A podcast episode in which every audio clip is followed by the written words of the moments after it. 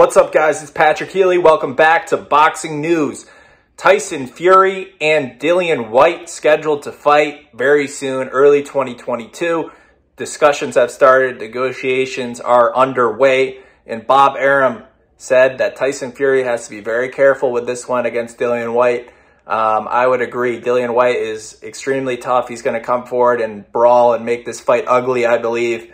We've seen Tyson Fury get cut badly versus Otto Wallin, of course, knocked down many times.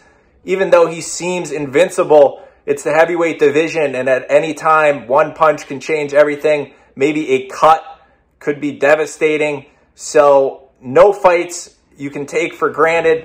Uh, Tyson Fury has his hands full once again with a very game fighter in the heavyweight division in Dillian Whyte. I'm excited about this matchup.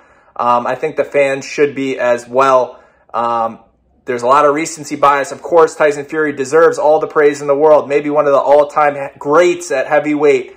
Um, you know, his story is still continuing. Um, he's been knocked down many times. His dad, John Fury, has talked a lot about this. Said, "I don't love." that Tyson has that ability to pull himself up from the canvas because at some point it may run out. And um, I think what he means by that is everyone's chin deteriorates over time. Um, at some point, maybe Tyson won't be able to get back up. And, um, you know, he's certainly used that uh, strength and, and will on many occasions, but maybe he won't be able to do it if he gets knocked down again by Dillian Whyte or whoever he fights next. So there's a lot of interesting aspects to it. Dillian Whyte, extremely motivated. He's been desperately searching for this title title shot um, ever since he lost to Joshua, and he's finally climbed his way back. So early 2022, Dillian Whyte, Tyson Fury.